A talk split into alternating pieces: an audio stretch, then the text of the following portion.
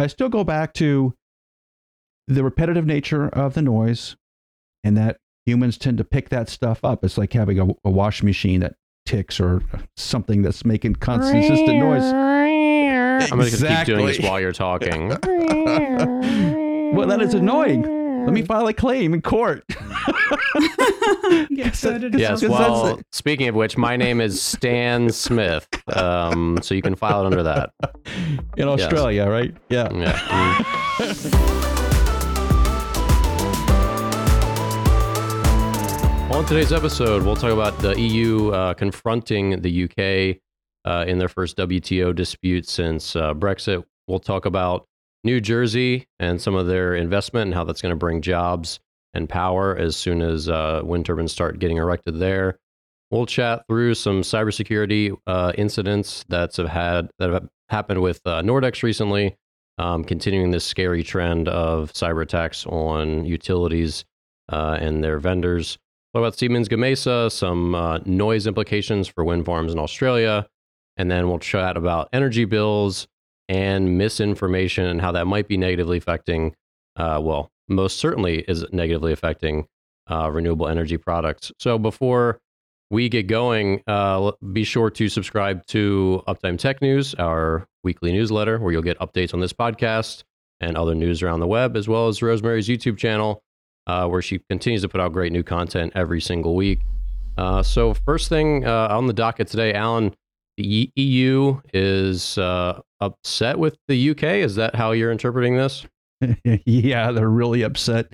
The UK government, when they are, are offering uh, to to do offshore wind projects, are asking the bidders to tell how much content will be UK based in that in that offering. Uh, so they're not requiring anything specific in terms of UK content, but they're just asking. And the European Union doesn't like that because essentially what's happening here is the UK government is choosing to, to select operators that have higher content from the United Kingdom, which makes total sense. The US is doing exactly the same thing. The problem is we're in the middle of this weird Brexit, EU, UK battle that's happening and the EU is, is screaming foul about it. And what what's about to happen? Who knows? But the weird the, the little twist in this is remember that the European Union and the UK are tied together on the Ireland on on the island of Ireland. So Northern Ireland is part of the UK, and the rest of the island is Ireland, which is part of the EU. And right now, there's no border, so you can drive across. Uh, and but what happened as part of the EU kind of quasi settlement was goods and services that came from the England, Wales, Scotland part had to go through a, a, a, checkpoint essentially to get to Northern Ireland. So they've kind of installed a checkpoint there. And I'm not sure the UK is okay with that. So this is just adding more fuel to the fire, it sounds like. Rosemary, there's going to be more EU conflict even inside of the EU in terms of where the wind turbine components come from, right? Italy's going to want to have Italian components. The French are going to want to have French components. Why? Why can't the UK have some UK components? Are we not going to have to figure that out pretty soon? Yeah, I think uh, I, it's interesting because I mean, Britain has split from the EU, so then you know everyone hasn't got the incentives they used to have to play nice together. So no doubt there are other countries that are you know, trying to push their own country's agenda and also, you, know, trying to resist um, other other countries getting the advantage in manufacturing and jobs and all that sort of thing. But I think when you're still within the EU, it kind of all balances out because the EU is careful to support projects in, you know, um, the less less well off countries, maybe, and it kind of, you know, they spread the love around a bit more but no love is getting spread from the hmm. EU to the UK anymore. And so I, I think that that's what this issue is over, that the UK doesn't you know doesn't necessarily want to make all the sacrifices that it was making before because it's you know it's it's seeing all the pain and none of the benefit of the EU relationship and that's I, I mean they felt that even before they split right or at least you know approximately, who are about nearly exactly half of them did anyway. Um, that's the reason why they, they wanted Brexit to get more control. Um, so it's not a surprise really that they would start to do this kind of thing. But I mean, it sounds like they're not, they don't even have local content laws at this point. They're just, you know, asking just, you know, for our information. By the way, do you happen to be making stuff in the Exactly. UK? And, you know, wh- who says that they're actually doing anything with that information? I guess that that's their, their point. And yeah, I don't know. The whole situation does have a slightly childish kind of vibe to it, but um, you can kind of see the, the point of the UK. Many countries have um, have local content laws, and that's how you ensure that you benefit from this big industry. And yeah, I, I think the UK is building so much, and you know, doing so much for, especially for offshore wind. You know, like the projects that they've done, they've, they were quite early movers, and all of that um, investment and kind of planning that they did has really benefited the whole industry around the world. They want some of the the benefit flowing through to their economy, some of the skills being developed, some of the manufacturing, you, you know, being done in, in their country and, and see those economic benefits. So you can't really, you, you can definitely understand it. I, I don't think I can necessarily fault it. Um, so yeah, I don't know. One of those interesting disputes. Well, and does anyone have an idea of what the right percentage is? Like if a country's like, hey, we want 20% local content or tw- 27%, like is there a, a benchmark? Like who says 20% is good enough or that, that, that is obscenely too much or harmful? Like wh- does anyone know what the line might be? I don't know Yeah, if I there is mean, I a think- line, right? I, I, I assume 100% too, is 100% too much. is, is that where the line is? Probably. From the UK's perspective, uh, you know, the UK offshore is like supposedly second in line to China in terms of installed wind capacity, which is crazy, right? So they, they've clearly have made wind energy part of their national security. So I think they're going to tell the EU just to push, to shove off, right? I think that's what's likely to happen because they do see themselves on an island, and with all the things that are happening right now, having energy security is going to be high on the list. And and Rosemary, I don't think the EU, although they, they may complain, they may go to the WTO. I, I just don't see the UK budging on this at all. Yeah, well, they haven't really done anything yet. They're just asking for information. It seems hard to believe that that would be a violation of any kind of um, trade um, trade agreement. So I- I'm sure that you know they will try and push up to the limit of what the the rule is that they've signed up to, and the EU will try and you know Yeah. argue that the, their interpretation has gone over the line, and you know they'll they'll settle on on something. I mean, they need a trade agreement. No one can really um, handle the energy transition with only technology that's been developed in their country um, by c- companies from their country and made in their country. So, I mean, it's not even in a country's self interest to, to demand 100% local content. So, um, yeah, everyone's got to find that that balance of getting some of the economic benefit without, you know, hindering their their progress in um, projects that they, they want to do. So, yeah, it's Yeah, everyone's got to play Exactly. nice because you that's it. they they need each other. They'll sort it out. Well, moving on uh, back to New Jersey here in the in the United States, the uh, New Jersey Economic Development Authority is estimating that there'll be 150 billion in private investment in the next 15 years, and so they're obviously very excited about you know their local prospects, and they're estimating that uh, many union construction jobs related to a monopile uh, plant being built there is going to require, which will not require a college degree, is going to pay an average of seventy thousand dollars per year. So, like we just discussed, you know, benefits like that locally are really important. Um, Allen, does this hundred fifty billion dollar number seem high or low or right Yeah. on the money to you? Right. I, I, I big that's what I was big number. wondering.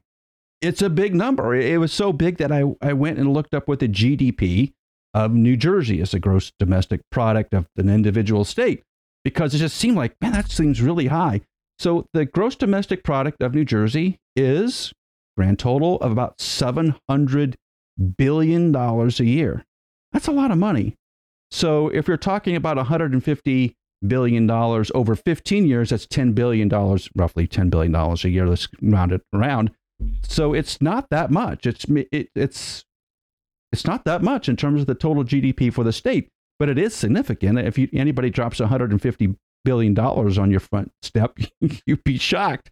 But that, that's kind of what's happening. So you, you see all these uh, uh, desperate groups come together to uh, sort of get involved with wind energy all of a sudden and you know, some of these jobs, these union jobs, are paying really well. Like 70 grand to work at a basically a steel plant making pilings. That's not a bad gig because that's 70K, and I assume plus benefits, right? Medical, probably full medical, the whole thing. So realistically, it's like a $100,000 job. That's not bad money without having a college degree. That's actually really good money. And probably, and it has a, a long lifespan to it. So you're probably going to be at that gig for five to 10 years. Yeah, and I, I, I think that sounds terrific. And Rosemary, you, you think this is actually going to continue from state to state to state, or do you see this sort of coalescing like uh, we have seen in other countries where it seems to be a real focus for like one area, but it's not broadly diverse? I have seen a lot of um, plans like this or you know projections like this in Australia. People are really keen to do it on the hydrogen economy and you know how many jobs and how how much money that's going to bring in. And I think that they're all plausible if they're taken in isolation. But when you add, you know, like there's probably other states that have similar big numbers for their expectations for their offshore wind industry. When you add it all together, I think that you end up with more than the whole um, offshore wind industry is going to be globally, or especially for hydrogen. Like I see, I see all these projects added up, and I'm like, there's there's just no no no chance that um, the world's going to be moving that much hydrogen around. So um, I think that that that any one of them could could happen that way, but I'll be highly surprised if every every state's plans for you know their growth into an emerging um, green industry if they they can't all happen together that's just too much. So I, I think that that's important though because um, you know a state makes this plan like this is on the table and if we move fast we can grab that but if we move slowly well you know there's plenty of other states that would really like those jobs there and so yeah, it is. Um, I know in countries like Australia, and I think the US too, been kind of waiting on climate change action, you know, trying to be the last mover to, um, you know, benefit from cost reductions and technology improvements that other countries have, have paid the bill for. Um, and I think that we're starting to see that that's not a smart a smart um, strategy if you want to, you know, think about your economy in 10, 20 years time you will have missed the missed the boat, the the literal boat, offshore installation boat in this case. Right. Yes, um, you would. Yeah. yeah. so I think people, uh, even you know, conservative governments are now starting to realize, oh, okay, there's um, a lot of benefits to do with the energy transition as well as um, costs, and if we wait to be the last movers, then we'll only get costs and no benefits. So it's good to see these kind of plans, and you know, get people racing, competing to, um, yeah, to get these industries, and a bit of competition should make it go faster and cheaper, right? So, I think it's a good thing. Well, is this going to reflect a, a slowdown? Like, obviously, inflation and the global security woes. I mean, is this going to increase over time, Allen, or is this maybe going to sh- shrink? I mean, are people going to be, I, you know, whoever these people are who are going to pump 10 billion a year into New Jersey? Are they nervous right now about inflation and the narrow margins and all this sort of stuff? Yeah, I, I don't think so because these projects seem to be rolling ahead at rapid speeds. If you look at New York and New Jersey alone, and I won't even throw Massachusetts into the mix right now, you do see a lot of activity, particularly New York, which we're close to. The, uh, the, the capital region of New York is rapidly building a port. All, there's ports going on around New York City. So there is action already, which again, I think Rosemary's right about this, which is if you want to get into this 2,000, 3,000 wind turbine uh, uh, event that's about to happen off the East Coast, you got to get in early and you got to make the agreements early. And that's why you see a lot of action at the state level, but also their, their federal representatives. So the, the, uh, the, the Congress people and the senators, U.S. senators are getting involved directly in negotiations because they see so much cash flow and the potential for so many jobs. What happens in New York doesn't happen in Connecticut. Think of it that way. So they're trying to bring home the bacon for, for their constituents. And this is really interesting in New Jersey because New Jersey is a big union state that you now see union participation in some of these renewable energy projects. I think that's interesting to see. Nordex was hit with a cybersecurity incident, shut down all their IT systems, uh, trying to contain the the issue. They said they found it at a pretty early stage, uh, but I guess you know they're still going to have to figure out because, as we've discussed with uh, our previous uh, tech guest Byron Martin, you know, he said these bad actors are in in these systems for sometimes six, nine, 12 months before they actually strike, kind of pull the switch. So, you know, just like anything else, like when we talked about the Vestas uh, breach, you know, months ago, there was just new information coming out every week for what seemed like six weeks, Allen, something like that. Oh yeah, at least yeah, it was crazy. Went on for way too long. I agree. Yeah, and of course, Enercon was uh, partially impaired by a, a satellite outage um, in just February. So I don't know. I mean, Rosemary, is this? Are we at the point where we just go, "Yep, there's another one"? Like, no big deal. Like, just par for the course, or do you feel like this is going to get better? Oh, I think. I mean, it's clear by now that everybody needs a cybersecurity plan. I mean, it was clear before, but maybe you know it gives a little bit more urgency. Every other, um, yeah, wind turbine manufacturer, anybody else that works in any kind of energy uh, infrastructure, I would suggest would be looking at this and saying, okay, it's only a matter of time before it happens to us. So, um, you know, if it, if I was in charge of it, I wouldn't just be looking at preventing um, any kind of you know attack, but also you know trying to troubleshoot. Okay, so you know what's going to be the the impact if you know this gets affected, if this gets affected, and make sure that you've got redundancy. And I think resilience is definitely the name of the game for um, for energy system moving forward, uh, not just for cyber attacks, but for all sorts of things. I know we just had the um, latest budget, federal budget in Australia. It came early because we've got an election coming up hopefully. They're waiting until the last possible second to call it, but they had almost no spending on um, anything to do with climate change or renewable energy. But one thing that they do have is um, resilience type stuff for the grid, and it's partly related to climate change. Um, and Australian government has been pretty re- um, res- resistant, reluctant to admit that all of our, you know, increasingly common natural disasters are associated with it. But we have so many floods now, so many bushfires now. I mean, it's just it's crazy how often it's happening. And so, whether or not you believe that it's caused by climate change, it's clear that we need to be more resilient because these towns that are, you know, cut off time and time again from bushfires and from floods and um, from everything, they're like, we need solutions where, you know, no matter what happens, we need electricity.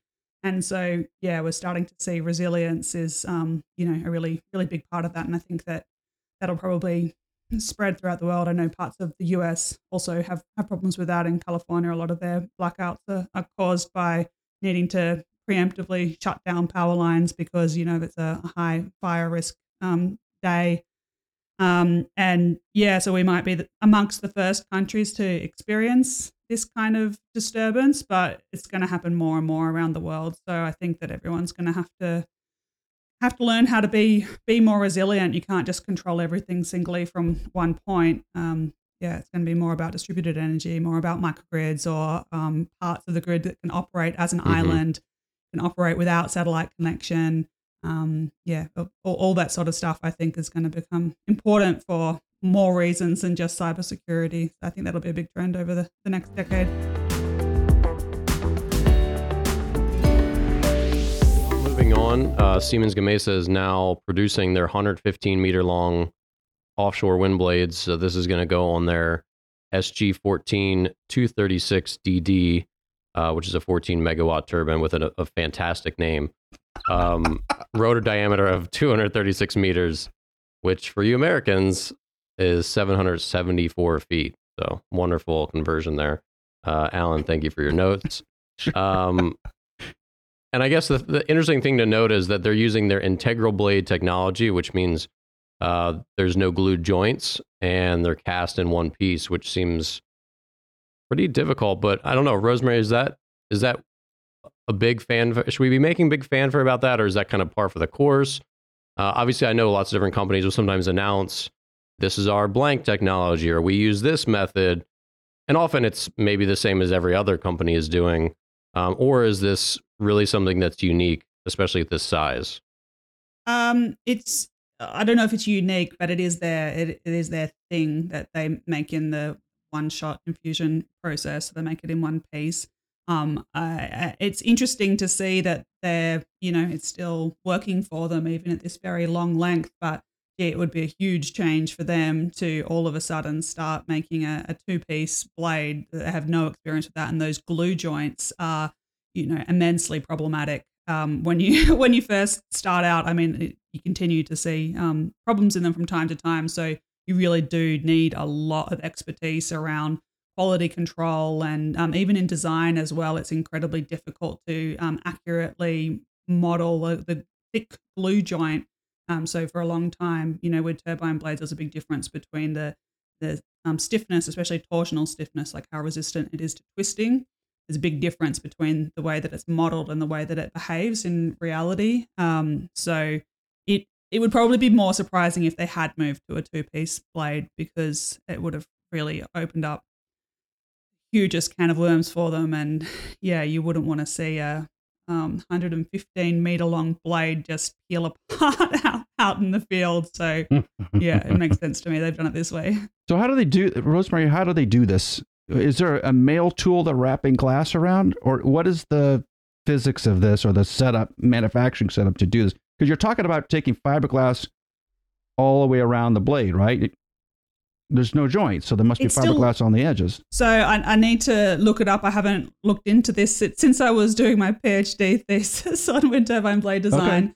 Um, but it, at least back then, and I assume now, it's still infused. It's still a vacuum infusion, so they get the glass oh, sure. um, there, and then they suck suck resin through it under vacuum. So you know, you start out with dry glass, and then um, yeah, the, the resin kind of seeps through, which is the same as as everybody else does as well um, just that they've got sure. a much more complicated geometry to try and do it to. They don't have any open mold. And then I think that they have um, actually, and this I might be wrong, so I should I should check before I say it on the podcast. But okay. I think that they have some sort of inflatable internal um, mold that um, will give them the, the inside surface. Okay. Yeah, yeah, that's um, that's how I think they. So it's it. it's like a it's like a.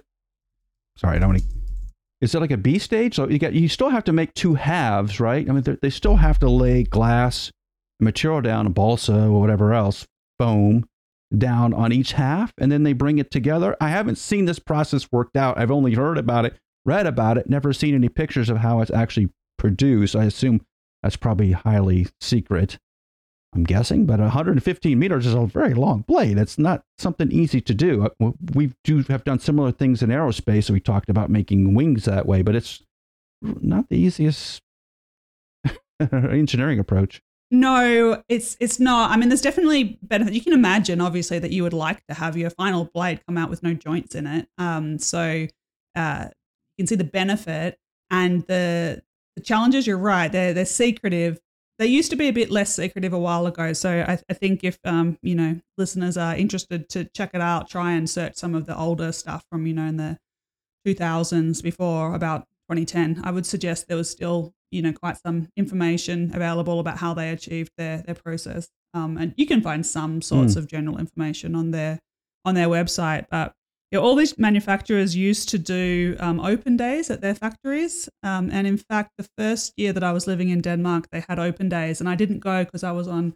They were in the summer holidays um, in Denmark, and I took that opportunity to, you know, go hmm. travel around Europe. So I didn't go, assuming I would go the next year, and then they just all all at once cancelled, and I couldn't even, you know, like when my my dad came to visit, I couldn't even take him to the factory to show him, um, you, you know, how it oh, worked. Oh, really? So, yeah, they're wow. so secretive. I mean, you can't even get suppliers in there if they don't, you know, like really need to need to know. Um, so it's it's a shame that the industry is so secretive. It is kind of silly anyway because I mean, you, every colleague you work with, they're like, "Oh yeah, I work at LM now, and I used to work at Vestas, and before that, I worked at Siemens." And, right. You know, like ev- everybody's worked everywhere, and everyone acknowledges that it's great to get employees that have worked at these other companies, but no one wants their information to go to the other companies. But of course, they do. You can't, you know, you can't tie sure. someone down. You can only keep them for, you know, like maybe a year after you finish up, they can stop you working for a competitor. But in Denmark, they have to pay you half your salary while um, while they're stopping you from working for someone else. So that used to be a common strategy wow. that people people would excuse me yeah. people would plan a big house renovation and they'd take a year off to you know, build a house or renovate a house on their half half salary that they're getting paid out from their previous company, and then when they finish that, then they're free to go work for the next wind energy company. Um, yeah, so that was Yeah, that's that- interesting that's strategy. it, sure. Okay. yeah, Hmm. um, uh, nice, nice if you can get it. Um, yeah, but I think that the industry as a whole benefits from this knowledge sharing, and everyone kind of knows that. So I, I just wish that we would, yeah, be a little bit less less secretive about, you know, some of the just major things that the information is just out there anyway. Like, yeah, how does this one shot infusion process look like now with the long blades? But Right. you know, they won't change. Well, moving raise the on game to Australia, our land of gigantic, terrifying spiders. Um, there's been a uh, wind farm in Victoria that is going to have to pay damages and curb their night noise uh, because the judge has upheld that it was a major nuisance to local residences. Um, Rosemary, do you feel like this is like we continue to you know report a little bit about some of these legal battles and most of them seem pretty modest like you know one person another person here. Uh, sometimes they're dismissed sometimes um, the plaintiffs win. But what's your take here on some of the operational noise limits here? I mean are, are they are they going to get better? Are they going to stay the same? Are people just going to have to learn to kind of deal with this and coexist? I mean what do you what do you see going forward with with noise?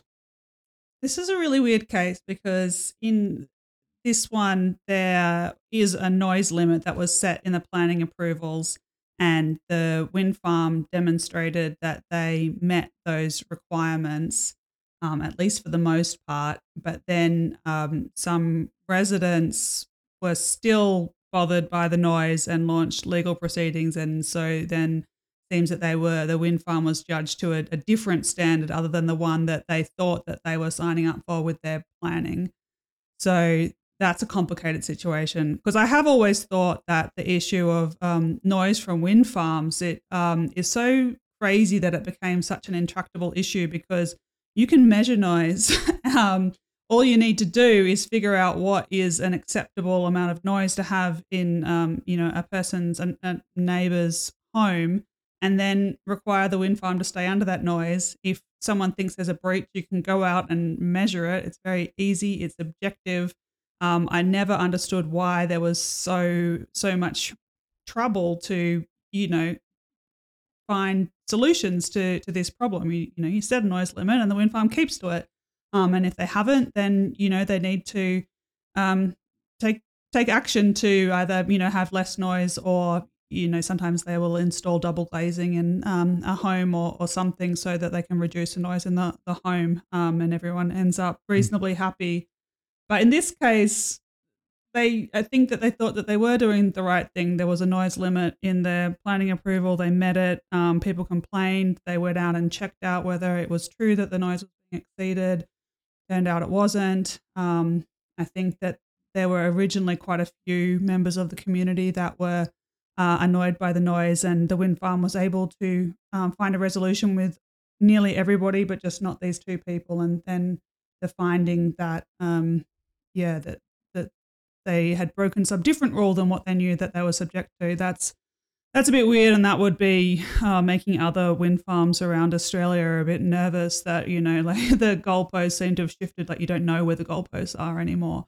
Mhm. Um, so I, I think that that's the really weird thing about this case. I still go back to the repetitive nature of the noise and that humans tend to pick that stuff up. It's like having a, a washing machine that ticks or something that's making constant, consistent noise. i'm going to keep doing this Exactly. while you're talking well, that is annoying. Let me file a claim in court. Get Yes. Well, the- speaking of which, my name is Stan Smith. Um, so you can file it under that. in Australia, right? Yeah. Yeah. well, that's that's just the thing. Uh, I, I'm really I'm uh, learning more about aerodynamics on wind turbine blades lately. So one of the things that comes up is how much noise and why is there so much noise there, and is there th- are there things we can do about it? And there there are a number. You see many small companies pop up about reducing noise, and if that's something that needs to get addressed, we better get on it now as we're going to expand wind energy or having some way to deal with it double double pane glass windows, I'm sure would help to some level. But again, it's just it seems like the wind industry just keeps saying, well, we meet this threshold, we meet this threshold, but the, the, the population base is saying, well, that's not enough. So it sounds like there's an engineering problem in there somewhere that somebody needs to get on and fix.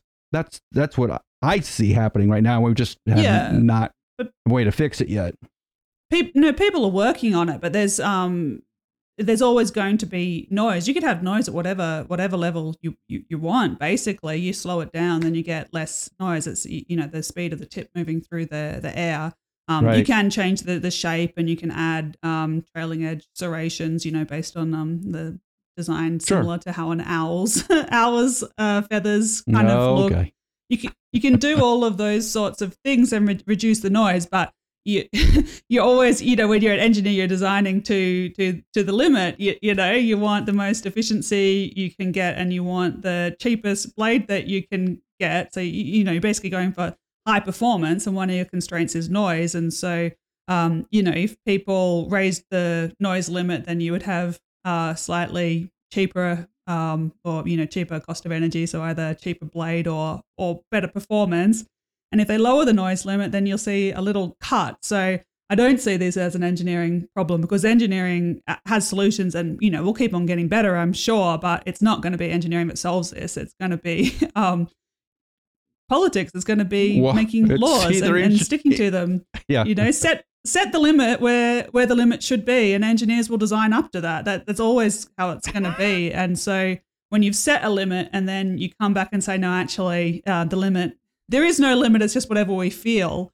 Um, Well, that's something that an yeah. engineer can't deal with you know like my engineering brain just about explodes when i when i hear this this idea that you know an engineer is supposed to be responsible for um, you know whether somebody's annoyed by a noise and that's a different decibel limit to somebody what somebody else is annoyed. You know like the local council needs to set the rules in the planning permit how noisy can this be? And all of the engineers will deal with that just fine no matter what the limit is We'll we'll cope. Um yeah but the limit needs to be set and then stuck to So let me let me ask Well, you let me ask you let me let me ask you about how ping plays into this the ping uh, acoustic sensor right that you just stick onto the side of the turbine. So what uh, one of the things I think it comes up is if if I'm in let's just pick Kansas if I'm in Kansas how much monitoring of those wind turbines are there? I mean you, you can go out and sample them. It's not hard to do, but most likely the sampling is going to happen in the daytime, right? Having some sort of continuous monitoring out there to see what the noise really is I think is important because the, the biggest complaint about wind energy, besides the little shadowing effect, and I think that's probably fixable, is is the noise. But we really do not have a constant monitor on the noise that a a, a a concerned neighbor could point to because that's day and night, like a day and night monitoring system. There isn't one besides ping right now about what the noise is. And and they may have a they, they may be totally right. Like there's some weird thing happening at nighttime and it's noisier, but we just don't measure it like that, I don't think. So I, I think that uh, it's just like Dan and I had talked to the guys at Technostrobe about the lights. That now this, the requirements in the United States about the lights only coming on when there's an airplane that's near. Well, I I think that makes sense because the flashing lights is a big problem. People people complain about that. I think the same thing on the wind side is that if we could have really active monitoring, then we would know. And I think then you have a much better argument. Yeah, everything's still working fine. The noise is not that loud. It's it's okay. Or maybe the ping monitoring is saying that the the noise is too loud, and maybe the, the neighbor is correct. If it's right without any data, then you're going to leave it to the lawyers. And I don't want to leave it to the lawyers. I'd rather have the data and let's keep us in the engineering realm. Well, Yeah, my I question agree, is but- who decides that this number is okay? Like, you make a wind Ah. farm down the street from me. I already lived here, and you're like, no, no, don't worry, Dan. It's only going to be 45 decibels. That's the that's that's the limit. That's the limit that we've set. I'm like, okay, well, I didn't make that limit. I also have not experienced your wind turbines yet. Um, so I guess we'll wait and see. And then they start going, and you're like, hey, guess what? I hate your limit. Uh, I realize that it's legal, Right. but I hate it, and my life is terrible now. Uh, I don't know. I feel like that's kind of where we're at with this story, right? Am I missing yeah something? But the like, wind who farm doesn't decides the set- limit? not the wind farm. The wind farm doesn't set the limit. Whoever is approving the Sure, giving the sure. planning approval, they set the limit, and that should be based on. Yeah, and where are they you know, getting In theory, this there should be you know Well- el- elected people that are you know driving Theory. that that process, and you should be able to to vote for that. Um, so it should should come from people, but that's that's the problem that I Mm. see is in the planning process. It hasn't, um, you know, reflected community uh, sentiment, or you've got a couple of people who are just always going to be annoyed, and they've managed to, um, you know, to win a, a case that they shouldn't have. Those are the two possibilities, but it, it shouldn't. It, it shouldn't have. That Well, it's all much to theoretical, isn't it? Like- Like Well, they're just yeah, saying they're just saying that 40 decibels or whatever should be Yeah. should be fine. It's like we should make a camp and the people that make these policies should have to go live in the camp with the wind turbines right right next to them like but and like I said, experiment. oh, here's here's what it sounds like. Oh, this is terrible. We should change our policies. Yeah, but this isn't wind wind farm isn't the first thing that makes noise that people have to deal with in their environment. So these numbers aren't Right. just plucked out of the air applying only to wind turbines. It's the you know, it should at least be the same noise level that they're using to, you know, locate new new roads, new highways. Because you know, like sometimes they put up a highway and then Yeah. put up the noise the Fair. noise barriers. Sure. Um, Yeah. you know, like it's not. We we shouldn't be reinventing the wheel here. Um, here in this situation. And for a long time, people were, um, you know, really upset about infrasound because they said that it had, you know, some some health effect that was unrelated to the decibels, and that was a harder challenge to to solve because you can't measure what they are complaining about. But when it's just noise and decibels, we've got a long history of urban planning where people are bothered by noise and you know, you've got to balance development against um, residents' enjoyment. And I, I just don't see why it's so different when it applies to a wind turbine than when it applies to any other noisy activity that, that happens in a in a residential area. because it's like King Kong in your backyard, right? Because you can see it, right? It's one of those things you can see it. You can know where the noise is. If a rando rando truck goes by, you're like, you don't know that guy is driving the truck. It's it's, it's a one off event, but that wind turbine isn't going anywhere, and I think that's it's always there. one of the yeah. issues. It's always there. I think it's an it's a, it's an issue for the industry that they're going to, as a as an overall industry objective, is try to to figure this out a little bit because it's only going to get worse, and not doing anything about it is not going to help tamper it down. I mean, I think the argument is, well, there's always going to be people who complain. That's fact check true. I agree. There always will be people com- who complain about that. The question is, there's some people in the middle there that are just telling you what they hear, and I think that's fair. Can we try to address that? And and maybe Yeah. maybe we can, and but without having some way of monitoring. I I don't know how real it is, right? I, I think that's Yeah. the, the part I worry about. I think you're right, and I think that they definitely haven't done like best practice community engagement in this case because I know I mean this is a huge Right. topic in Australia, probably elsewhere around the world at the moment. I know now, you know, when a um a when farm developer wants to develop a project, and they bring the community on on board better, and part of that would be saying, you know, these are what the noise levels are uh, expected to be. This is, you know, like a similar noise that you're, you know, you know, it's like standing 100 meters away from a highway or you know whatever Yeah. they'll give some comparison and then they'll tell you what to do if you think that it's exceeded that and what the process is so people know ahead of time you know what what can yeah what they can do if they do have a problem with how it sounds in the end and usually they're doing a lot more proactive stuff to you know like i said if you get somebody who's particularly sensitive to noise then they they will help you to install some you know noise reduction That's stuff fair. in your in your Yeah. home i think that's the right way to do it so i think i'm sure that the developers here would uh, would love to go back in time and um you know do this differently to Mhm. avoid this but um yeah at some Oh, point sure. you could always have somebody that nothing was enough to you know make them happy Mhm. and and so i do think you need to get the legal precedent right as well as you know do a better job of of community involvement I think the developers need to take like a Walmart sort of approach. Like you know, they have the greeters, like the old people that just sort of don't really do Yeah. much, but they they know that they have a crime deterrent effect.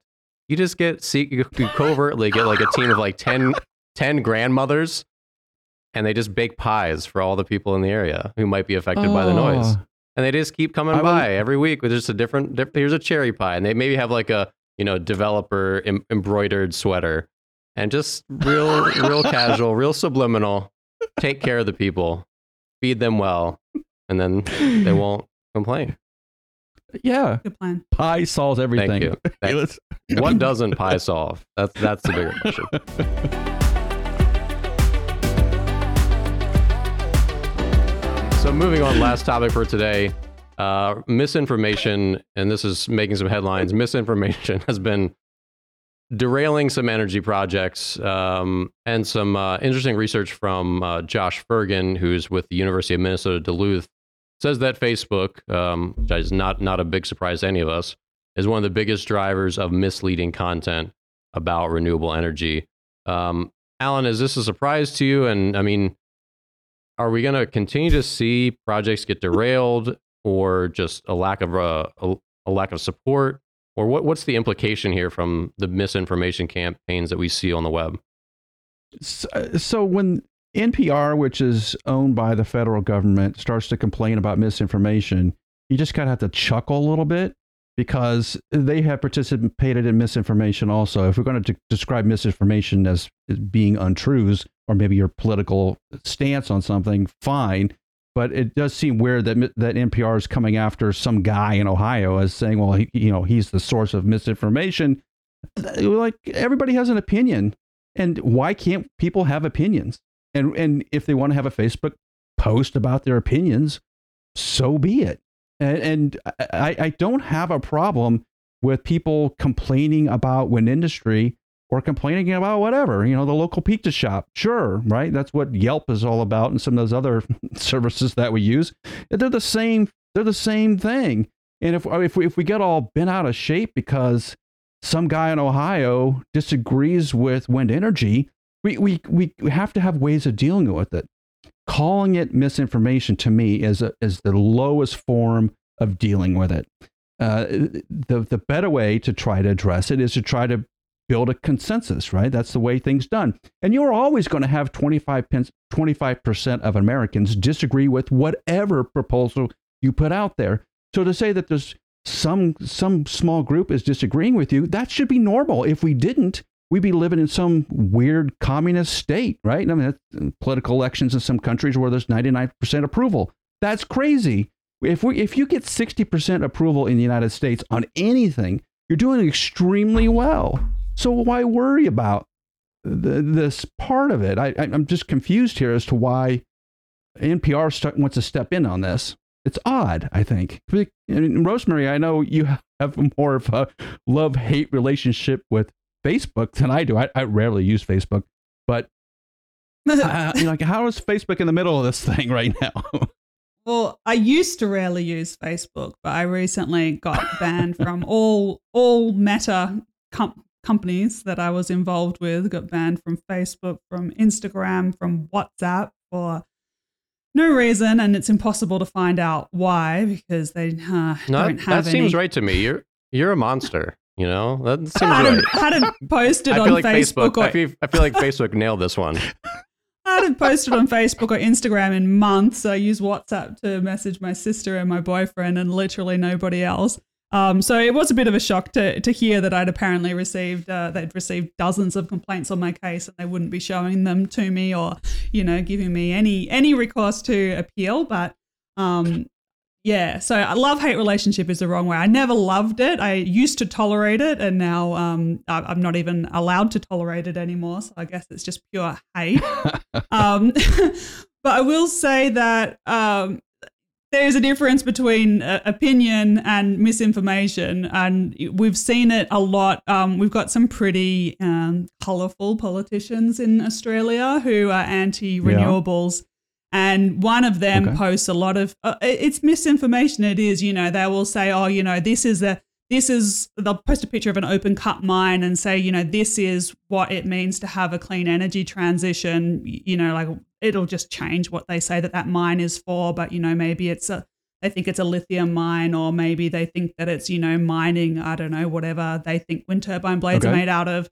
And there was one particular case recently where it was a, a diamond mine, um, and you know this this went viral all over all over Facebook. Um, this mine that people were attributing to clean energy. Um, I mean, that's just clearly wrong, and you see lots of examples like that. And maybe Okay. I don't know. Maybe it matters, maybe it doesn't. But I do see a lot of people who are concerned about the environment that are way too concerned about the um, mining for renewable energy. Um, and so they say we can't, you know, maybe we shouldn't have the energy transition. But it, it's not they never show, you know, a, a coal mine. Obviously, you're mining for, for coal constantly. Um, th- then that's like a more of a gray area. It's, you know, it's not misinformation to say that you need to, um, you know, mine to get materials to make any product, whether it's a clean clean energy product or or not. But it does really change public perception, and I do know people who've had their opinion changed about, you know, whether the energy transition is good for the environment or bad. People are, are starting to think mm-hmm. that you know the the balance is that we we shouldn't be you know making any more wind turbines if we're going to put blades in landfill. And it's like, well, you know, where do you think that that coal comes from and oil and gas, and where do you think it goes afterwards? You, you know, like the um, it, it's a challenge, right. and I I do think it matters but because it changes public perception. Is this is this the result though of not having independent news sources that are really doing news. And do you think this sort of what I call PolitiFact, fact checking organizations add anything to this conversation? I think they have just been in the United States have been discarded because they have a point of view just like everybody else does, and it, it doesn't. It, it, it's getting to a point now where nobody trusts anybody else. Yeah, that's where we're at right now and I, I, think it's a result of COVID. I think it's a result of of, of some of the administrations that's going on. It's it's sort of watching the previous election in the United States and what we were told and what we're now told. So the, all those things lead into you can't trust anybody. So if you if you're really trying to persuade, then you need to persuade. I think throwing facts at people is not helpful. If we just keep doing that, we're going nowhere. If you really want to make an argument, and then you need to think about how like an advertising agency would do it and how you would try to persuade people to come to your side, knowing full well that you're not going to get 100%. I think that's where we should draw the line at is we have some sense of balance here that if I get 60% or 51 or 54%, that's plenty. That's all I need. And then I can work on the others, but I'm never going to get to 100. And to think that you are, I think, is a, a, a irrational perception of the human condition. And maybe we should let some of this stuff go because I think in this particular case, well, in Facebook, in this particular case, NPR is the wrong place to do this. If Facebook wants to squash it, I guess that they can. But Facebook didn't squash it. Like Facebook came back and said, you know, it's not so outrageous that people disagree. We're going to leave it, which I, which I think is unusual for Facebook to do. But I, I just don't get all worked up. I think we should tamper down. Every we have to have all the facts, and only one side has facts here. That's that's not the case. Yeah, I, I agree with you, and I don't think there's so much you can do about you know just your average guy on the street posting something that's not you know right. giving the full nuanced picture. But I do have a problem with politicians doing it. I think that I, I don't know. Maybe it needs to be part of the you know, um, po- political advertising laws. It needs to include um, social media because, I mean, I know in Australia that when you're in an election campaign, there's no truth in advertising if it's related to, you know, um, political advertising. Um, that, you know, normally, like if you're a mm. product mm, and you say right. my product can do X and that's not true, then, um, you know, there is a regulatory body that can fine you for false advertising. We don't have that for um, politicians. Okay, that's crazy. Uh, and okay. and and it's kind of well, weird. Uh, um, and because they're so influential, are, so I, think you could start there sure. regulating what politicians, especially the, you know these ones, problem ones in Australia, they're actually members of parliament. So you know there should be some sort of code of conduct that they have to live up to that includes not you know blatantly lying to people on social media. Well, okay, so Dan, Dan lives in Washington D.C., right? Yeah. Dan lives in the heart of politicians, like, the, yeah, in the in the weirdest place on the planet, probably uh, in terms of politicians. But what are politicians good at, and what did they become good at? Messaging and persuasion. That's exactly what they're good at. Otherwise, they wouldn't get elected because they do spout a lot of nonsense. But somehow we tend to reelect these people, right? And every two or four or six years, depending on how you know what the election is, then we have this level of persuasion going on the whole time. And we're, we're shocked, shocked that somebody gets elected when they've just been telling mistruths. Okay. All right, right. But be better. Right? I think the answer is to be better. than than what you're up against. Well, and my last point here is just that there's a difference between, and I think this is what you're both talking about as well disinformation versus misinformation. So, disinformation is like yeah. taking a photo of a, a Scrabble board and, and saying that Scrabble causes cancer. Uh, or, you know, there's something else that is just like, Yeah. well, I heard that my neighbor played Scrabble every day and he broke his leg. So I think these are linked. I think, I think, you know, I think these are linked that Scrabble might weaken your bones over time. I don't know. Uh, so there's a difference between just like a hearsay story that's not really true and then like I made this up to be blatantly false, like Rosemary's Right. example about the mines. Like, here's a photo of Yeah. a mine that has nothing to do with the actual topic that I'm explaining, and it's yeah, I don't know. It, it it's definitely complicated. I think um, both of you raised a lot of really good points. That it's a it's hard to just to regulate. Like, how who's gonna who's to say that this was blatantly deceptive or this was just you know Right. an anecdote that got that kind of ran away. Um, you know, I had a friend who was talking about we were talking about wind energy the other day. He's very conservative, and he's like, "Yeah, they're the least least you know wind wind turbines are the least um, reliable. You saw what happened in Texas. Like they caused that whole thing. I'm like, they only accounted for like ten percent of the power. Like, what's wrong with you? Like he even knew that fact. I'm like, Yeah. you're it, it was it was bizarre, but yeah, I don't think misinformation, disinformation is going anywhere. Unfortunately. Um, No. so, last topic for today. This, unfortunately, is going to be my last podcast episode here on Uptime.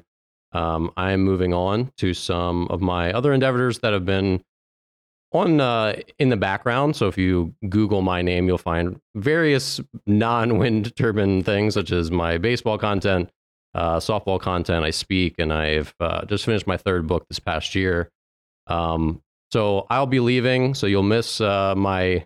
I tried to fit in. Rosemary was hoping I'd get to at least what three King Three. Kong references today.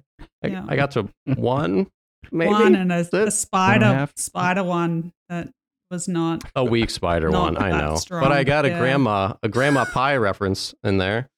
Does that count for something?